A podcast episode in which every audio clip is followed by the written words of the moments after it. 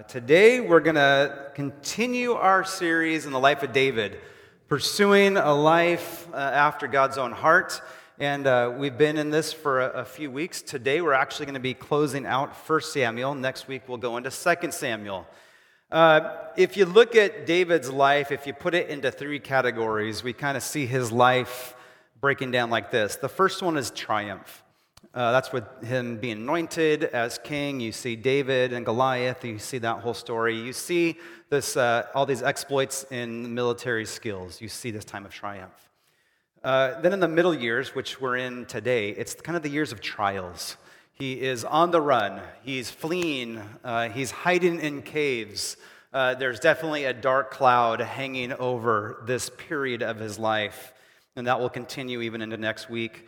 Um, but then you see kind of the end of his life. You see the troubles, uh, the troubles, and, and uh, all that comes on his life. He makes some bad decisions a little bit later on, and uh, we see the, how he reaps those troubles. But right now, we're in this time of trials.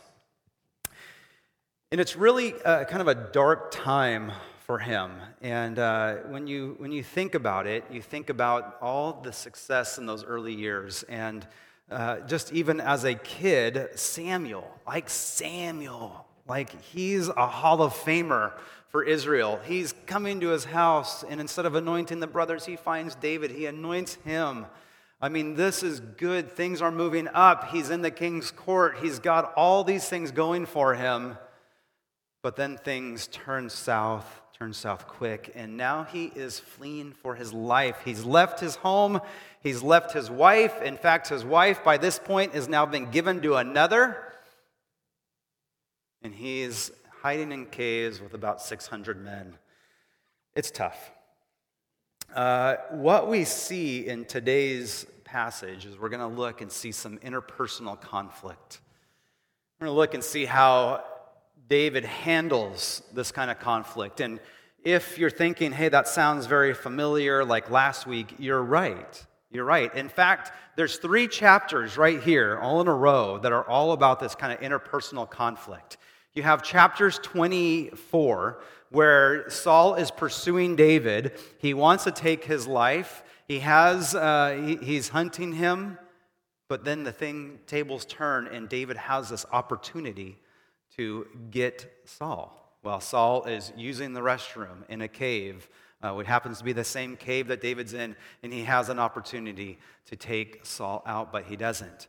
In the next chapter, chapter 25, which Pastor Ray spoke on last week, you see kind of another interpersonal conflict. But this time, uh, it's David who is pursuing Nabal.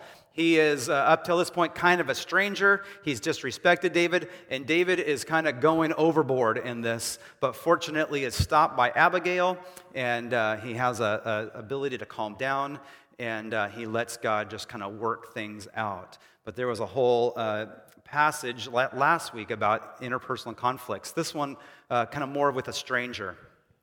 But now, as we come into chapter 6, 26, we see the same kind of thing as 24. It's almost, it's uncanny how similar it is. And I think there's a reason for that. But here it is that uh, Saul is again uh, hunting David. David finds out where he's at. The Lord puts the whole army of 3,000 men to sleep, and David has the opportunity to become king. By taking Saul out in one simple action, everything is ended, and he is but again, he doesn't do that. Again, he holds back. As we, we look at these chapters on conflict, like we, we got to look and like why are they all here what does it have to say what are some of the some of the messages and, and one of the real guiding principle is talking about the sovereignty eh, of god that god is in control that he's going to work all these things out the, the message is trusting the Lord, and we will talk about that. There's another uh, section here which just talks about, about how do we handle these conflicts. If you're human and you're in relationship with other people, if you live uh, in a city and you have friends, you will have conflict. It will happen. So, how do we as Christians how do we respond to this conflict in ways that brings about more light than darkness? This world is dark, and if we're not careful, we get caught up in that. But we as Christians, we stand for the light. We stand for the light of Christ, and we have to look and see at how we approach these situations and how we can bring the gospel into it. So today, I want you to think about this. Think about your life and uh, maybe the darkness that is around it. Are there, is there darkness for these dreams that you had that uh, have not come about? Just like David, uh, this dream to be king that has not happened yet. He's waiting and waiting and waiting. Each day seems like it's getting further and further, darker and darker. Are you in a situation like that? Or are you in a situation where the darkness is, is not so much dreams, but people, uh, other people in your life?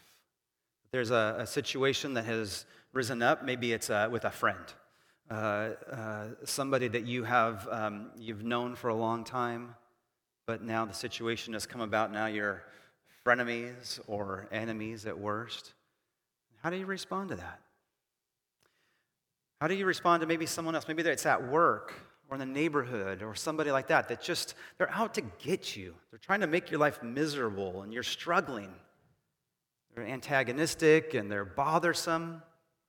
They're critiquing you and judging you at every move. How do you respond to them? Or maybe it's, it's not someone in the neighborhood or at work or a friend. Maybe it's someone in your own family that is causing this kind of grief, this turmoil, and this stress, this anxiety, this pain. How do you handle that? Or one last option. Maybe it's nobody in particular, but it's just living as a Christian in the society, the society that's becoming more anti Christian. And the more that we try to, to speak, the more that we're silenced. How do we respond in these situations? How do we respond in a way that glorifies God? Well, this is, this is our desire today. We're going to look and we're going to see that, that David has a lot to say on these issues. And in this passage in particular, in uh, 1 Samuel 26, there's, there's a, a, whole section of him trusting in the providence of God, but yet also treating men in a way that glorifies God.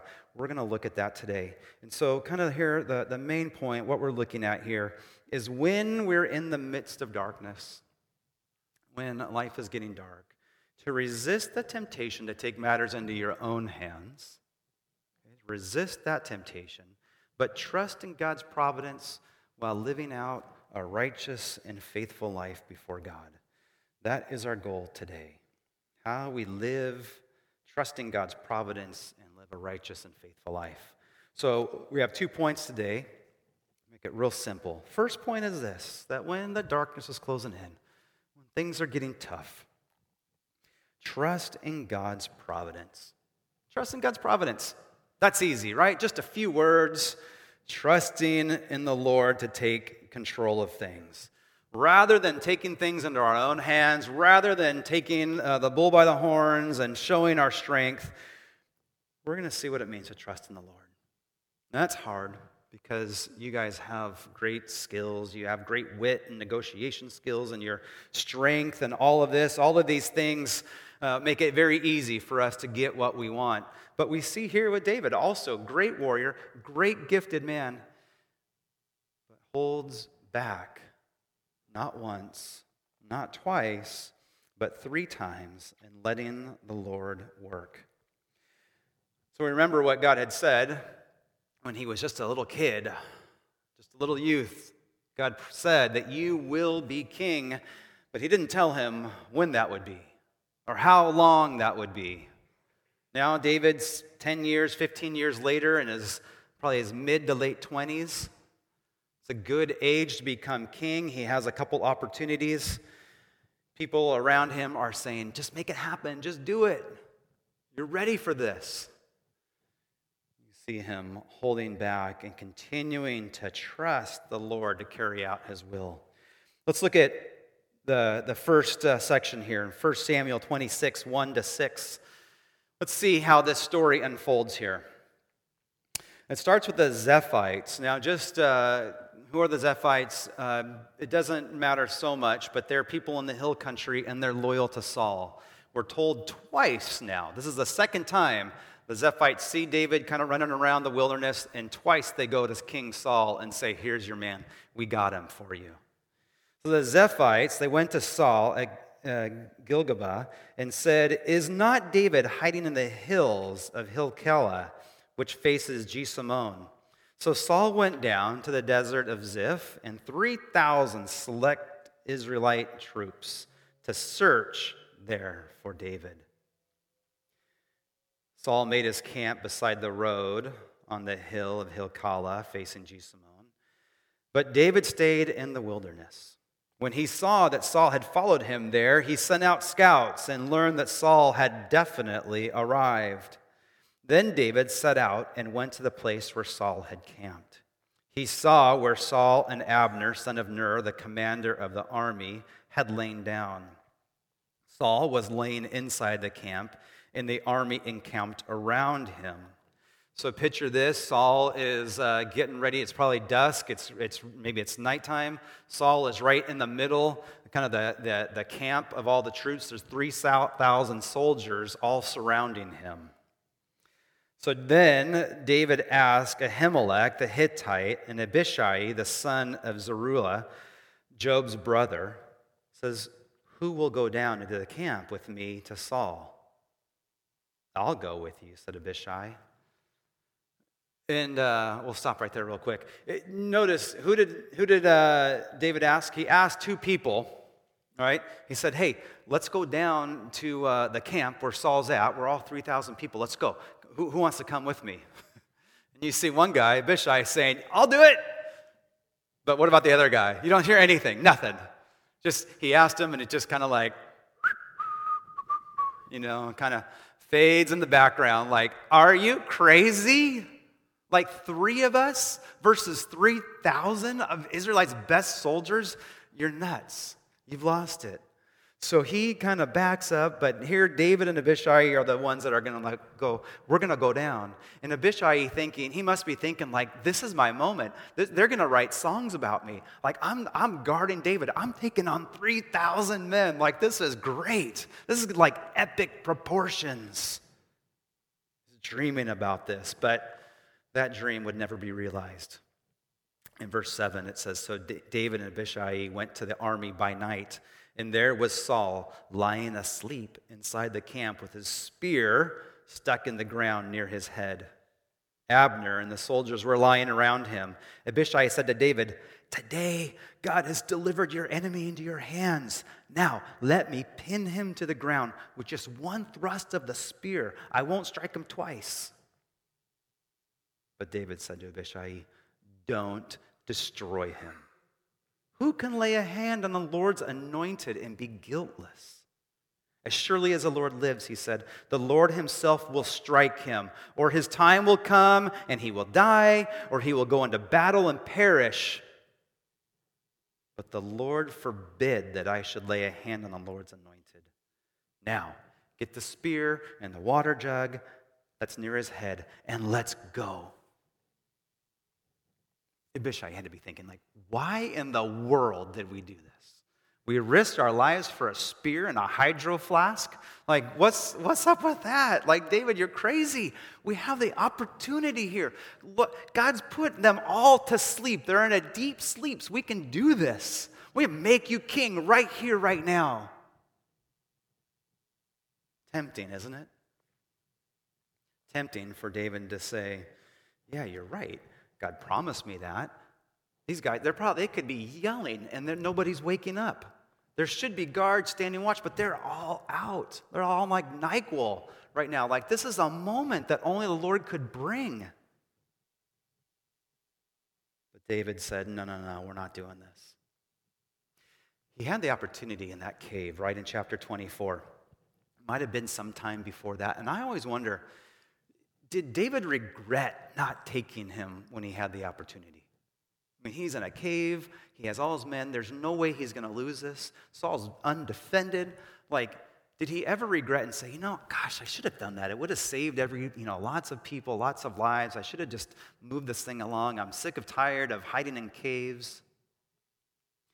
I always wonder that. But this passage tells us that no, that he didn't regret that. He never said, you know, I should have done that. Or else he would have said, ah, finally, the Lord brought him back. I have a second opportunity. But he didn't. He said, I am not doing that. He says, Who can lay a hand on the Lord's anointed and be guiltless? And that's what it really comes down to. David was a warrior. There's songs. We know. We know that he's, he's, he knows how to kill. He knows that we know he's a warrior. He's done this many, many times. But here's what he's never done He's never laid a hand on an Israelite. He's only put his hand on enemies of the Lord, the Philistines and the Amorites and others that had invaded Israel. But he's never touched an Israelite, and he, he almost did with Abner, he, or uh, with Nabal. He almost did, but he was stopped from that. He was able to uh, get uh, cool down and, and get, regain, you know, his composure. But he never would do that. And it was important for him. And did, did you hear what he said, how he trusted in the Lord's providence? He says, No, we're not going to do anything. I'm going to let the Lord deal with this. You know, the Lord will, will take care of him. I mean, maybe he'll die of natural causes or a sickness or something like that. Maybe he'll die in battle. It doesn't matter. I'm not going to do it. We're going to show grace. We're going to restrain. We're going to trust in the Lord to take care of this. It's hard to trust, isn't it? We in America are, uh, are uh, we struggle with trust. There's a lot of things around us. Uh, a lot of people break trust. It takes a lot to earn trust, and we get tired of that. I mean, we have people we trust, but mostly we trust ourselves. There's, uh, they do reports like this every year. You know, last year, 2018, they, they talked about um, in America who uh, we find the least trusting. And here's the list Congress. Probably not a big surprise, right? We don't trust Congress. Organized labor, big business, public schools, newspapers, television news, the criminal justice system, news on the internet, and HMOs. Interesting, right? I'm just happy churches aren't on that list. I think we have been before, pastors and churches. So hopefully we're gaining trust, we're moving up. But you understand, we, we read those things and you're like, yeah, you're right. It's hard for me to trust you know, organizations and big things, it's hard for me to trust other people. And so then when we say, hey, trust the Lord, just trust God, and, and it's hard for us. How do we do that? How do we trust God? Probably can answer this lots of ways. I know there's books on this and blogs, but I would say, real simply, the same way that we would trust someone else. If you're going to um, trust someone, here's, there's a couple things that need to happen. One is you need to know that person really cares for you. That they, they know who you are. They've taken time to listen to you. They love you. They care for you. You know that their heart is for you. Right? They've heard your story. They know, you know, they know you. They know all your stuff, and they still care for you. They still want to show you love. So first there's that aspect, kind of this intimacy. But there's another part too that when you trust someone, you got to know that they're not going to use that information for evil or for bad. That the power that they have, whatever amount of power that is, that they're going to use it for good. They're not going to use it against you or for your ill. Knowing that someone loves you, cares for you, that they're going to protect you. That's how you build trust. That's just two simple things. But might we say the same about God? Does He know you? Does He have compassion for you? Does He love you? Does he know all your stuff and all your junk and still love you? Yeah, absolutely. There's all kinds of compassion and mercy and grace for you. But also, can he use his power for good? Will he use his sovereign power to protect you and care for you? I don't mean that you won't experience some tough trials. I mean, we learn through trials. But in the midst of that trials, will he be there with you? Watching over you? I would say yes, that He both knows you, loves you, and has power over you to protect you. So, friends, I would encourage you to learn that. Learn how to put your trust in the Lord. Know that He's got you. We so often want to take things into our own hands. One, because it's faster that way. The Lord's timeline, I mean, nine times out of ten is way slower than my timeline, isn't it? And that's what I've learned as, as a Christian for so many years that God's speed is way slower. Every once in a while, it surprises you and He speeds it up real fast. But most of the time, we have to wait. And we don't like to wait. But we can trust Him because He knows you, He loves you, and He's got you. Timeline is right and perfect. Just allow Him to move. I mean, David had to wait a long time to be king. He had to wait a long time for God's purpose to come, but he trusted in him the whole time, never taking things into his own hands, letting the Lord move in his time. That's the first thing. Trusting in God's power and his providence and sovereignty to work things out in life. Being able to let go and let him move at his proper time.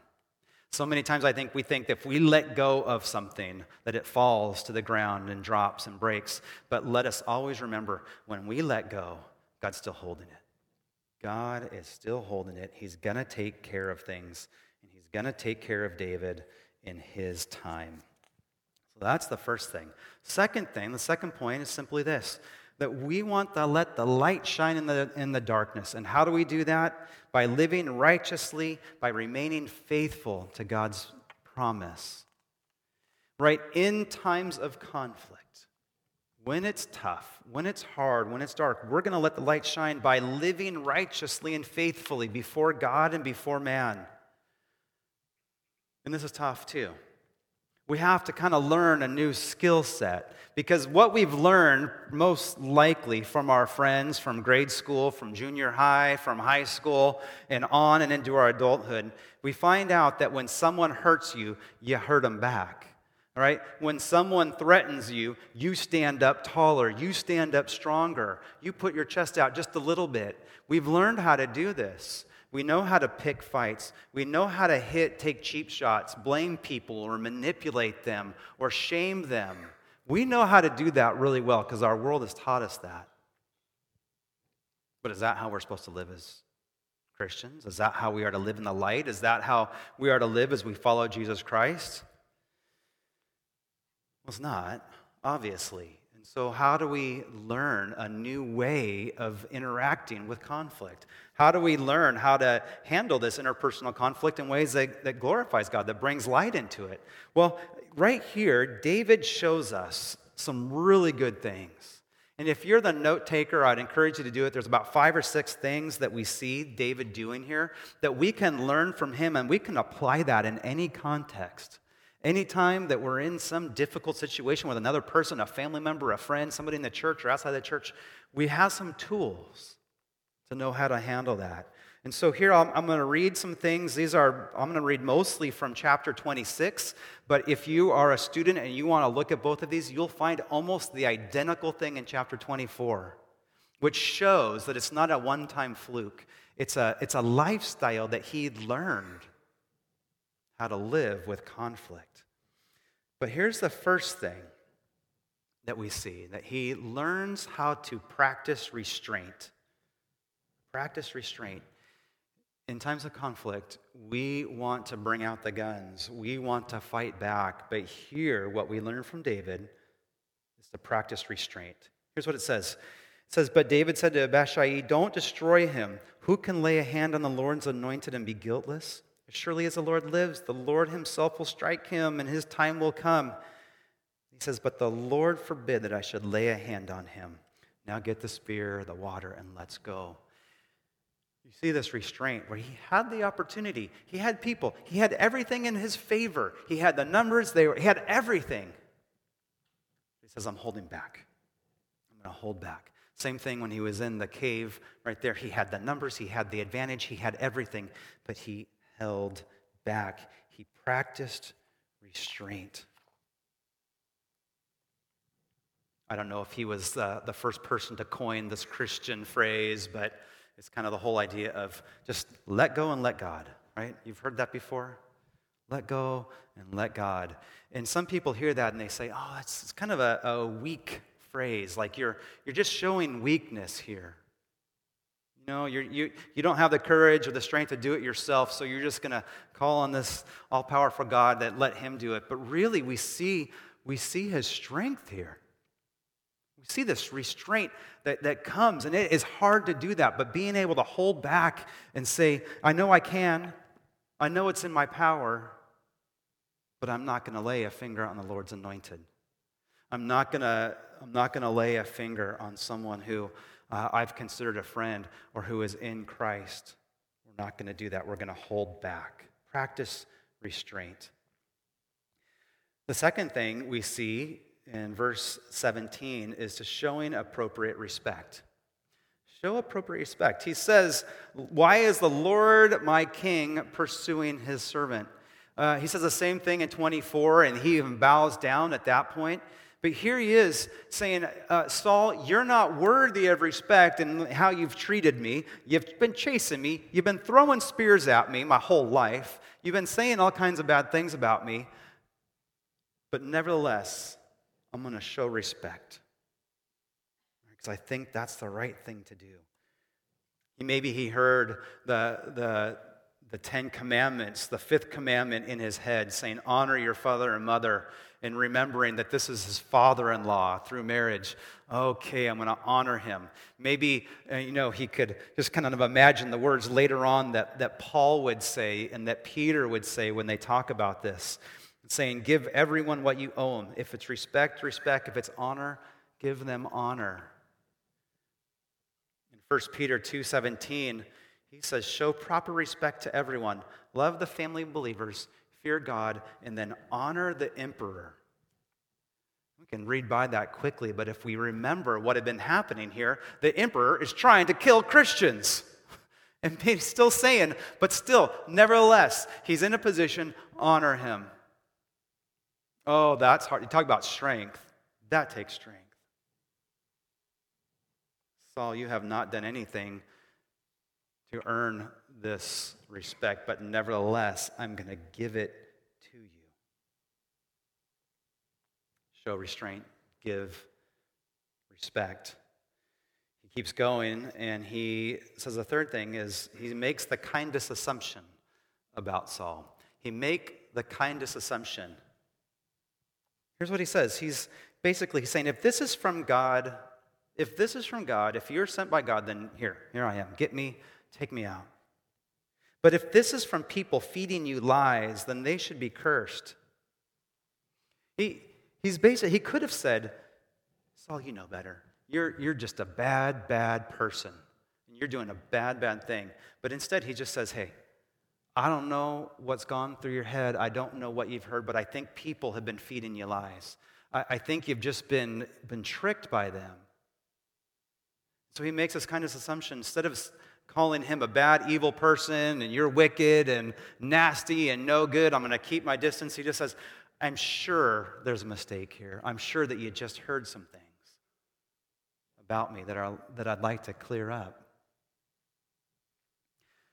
And in our own conflict, that's a hard thing to do, right? Don't we just we just go at someone. They offend us, we go right back at them. And we'll say horrible things about them, but instead, maybe it's better just to step back and say just from your perspective, what are you what are you hearing? How are you perceiving this? You know, how did, how did you get to this point? Let's learn from each other. He does that by making that kind assumption. Here's another thing he does, and uh, this is powerful. He demonstrates grace. He demonstrates grace. After he gets the spear, he kind of goes up a good distance away, goes up into the hills, stands far away, calls out to them, calls out to Abner first, and gets the whole attention of everybody, and then gets Saul's attention. And he says, Saul, hey, here's the deal. Where's your spear right now? Look around you. You don't see it. It's because I have it. Because I was right there. I got it. I could have taken you out. But I'm going to show grace to you. What you deserve is probably some justice. All right? You have been acting poorly. You deserve justice, but I'm going to show you grace. If we went by the Old Testament law, an eye for an eye, a tooth for a tooth, then when you throw the spear at me, I have the right to throw a spear at you. If, if we go by that law, then I come out even. I, I can wash my hands from it, saying, You attack me, I attack you. But that law is about restraint as well. If you go back and see that Old Testament law, it's about restraint, saying, hey, when someone goes and takes out your eye, don't go after both of their eyes, both of their ears, their nose, and their mouth. It's saying, no, keep it the same. He threw a spear at you, but he missed. So don't go for him. Hold back. We as Americans, we love justice, right? I mean, it's part of our nation was found on this and justice for all. We love to see justice when we're wronged. When we're wronged and someone hurts us, we want to call on justice they'll get what they deserve. But when we do something wrong, when we hurt someone, what do we ask for? We don't ask for justice. We have grace. Can I have mercy? Please give me another chance. Why is it that we love you know, mercy and, and grace when it's on us, but we want justice on somebody else? He shows us here that we don't have, I mean, we'll, we love justice in our nation. I, I'm all for that. Let the governing authorities take care of that. But when it comes to us, when it comes to relationships, let's fall on grace. Let's fall on that side. Let grace rule. He does one more thing here. He says he appeals to the relationship at its highest point. This one's actually from chapter 24 in, in, verse 11 when he calls Saul his father. He said, Hey, father. He says, I'm your son. There's this father and son relationship there going on. But what he's doing is he's not calling him, you know, king. He's not calling him, you know, this evil tyrant or anything like that. He's, he's going back to those old days when there was fondness, when there was love, when there was care. He, he's calling on those old, you know, barbecues, you know, or the times that the family was together singing and dancing and laughing. He's saying, that's what I'm going to go back to. That's what I'm going to hold on to. It'd be the same thing for us here when we have, uh, when someone offends us or when we're in some kind of a conflict, to go back and say, brother or sister in Christ, I remember the time that we went to the retreat and we prayed together. We prayed for our families. I remember when our kids played together. I remember those the times that, that we, we, we played together, you know, we had picnics together, whatever. That's what I'm calling. And I know we can get back to that. We can get back to those moments where there was love, we had care for each other. So he's, he appeals to that relationship with hope for a future. And the last thing we see here is that he's going to do good without expecting anything in return. Or he's, in the same way, he's going to do good knowing that some people will never change. This is what Pastor Ray spoke on last week, remember? Oh, I think that was his first point that some people will just never change. And here, David is, is he's calling to him, he's talking to him, he's high up in the mountains, he's calling out to, to King Saul, and he says, Here's this king's spear. He says, Let one of your young men come over and get it. The Lord rewards everyone for their righteousness and faithfulness. The Lord rewards everyone for their righteousness and their faithfulness. The Lord delivered you into my hands today, but I would not lay a hand on the Lord's anointed. As surely as I value your life today, so may the Lord value my life and deliver me from all trouble. And Saul said to David, May you be blessed. David, my son, you will do great things and surely triumph. So here, David finally surrenders the spear, saying, I don't want it. I'm giving it back to you. I'm laying these things aside. We're forgetting this. We're going to move on. Saul apologizes. Maybe he even cried. Maybe he even said he's sorry. But here's what we see Saul never changed. This would be the last time that they talked together. This would be their last conversation. But in the very next verse in chapter 27, David says, You know what? He's going to come after me again. I got to get out of here. He flees, he gets out of Israel into the Philistine country. But he knows, I'm going to do good even though this person may never change. And that's okay because I'm going to live righteously and live faithfully before men and before God. We're going to let God take care of the rest. You guys, this is hard. It's not easy. I think it'd probably just be easier just to do what the world does fight back, say a few things, belittle someone, shame them, and move on. So I'm not going to talk to you again ever. But David does something very different. He shows compassion and shows grace and looks for a hopeful future. He's going to do good no matter what happens. That's how David dealt with conflict. That's the way that you and I can deal with this. It's going to happen. But trusting in God and His providence and His power and His care, and then just saying, I'm going to live right, and we're going to let things fall down where they fall down. The Lord will take care of this. Next week, we're going to be in 2 Samuel chapter 1. And at the beginning of cha- 2 chapter Samuel 1, or 2 Samuel chapter 1, it's uh, where we find out that King Saul had been killed. He's actually killed in chapter 31. But it happens exactly like David said. Remember? He's like, I'm not going to touch him, but the Lord will strike him down. He'll die on his own, or he'll die in battle. And that's what happened.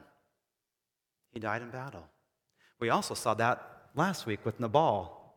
David said, All right, I'm going to give up. I'm just going to let things go. And it was 10 days later that Nabal died. David didn't have to do anything. I can't guarantee it'll always happen like that. And I don't want your enemies to die 10 days later. right?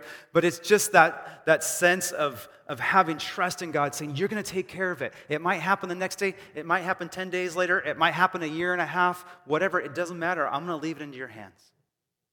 I'm going to live righteously.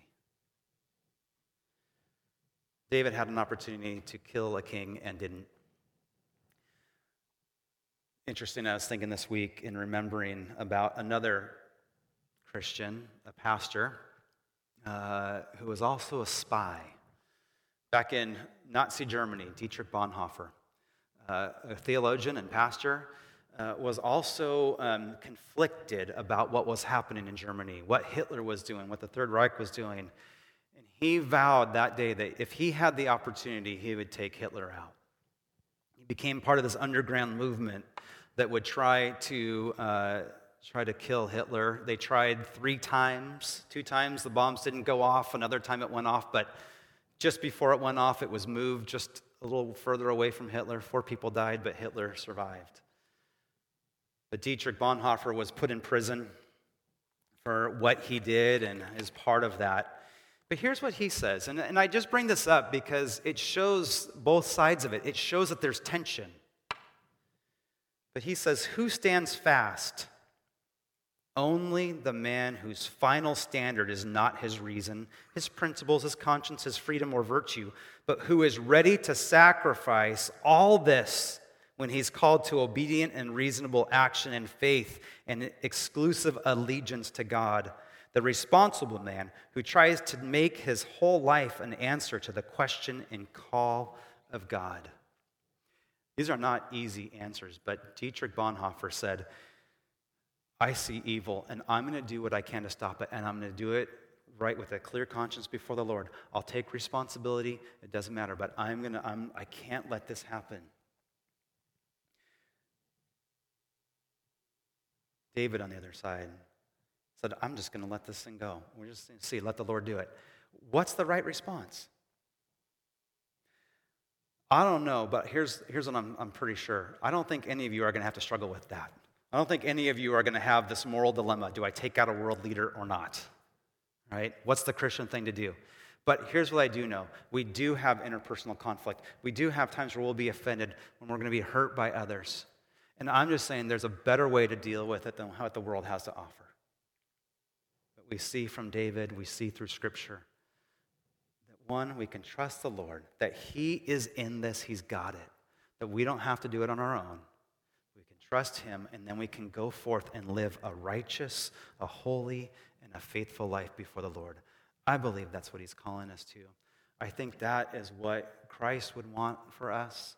And as Christians, we've got to live in a way that baffles the world, that's totally different.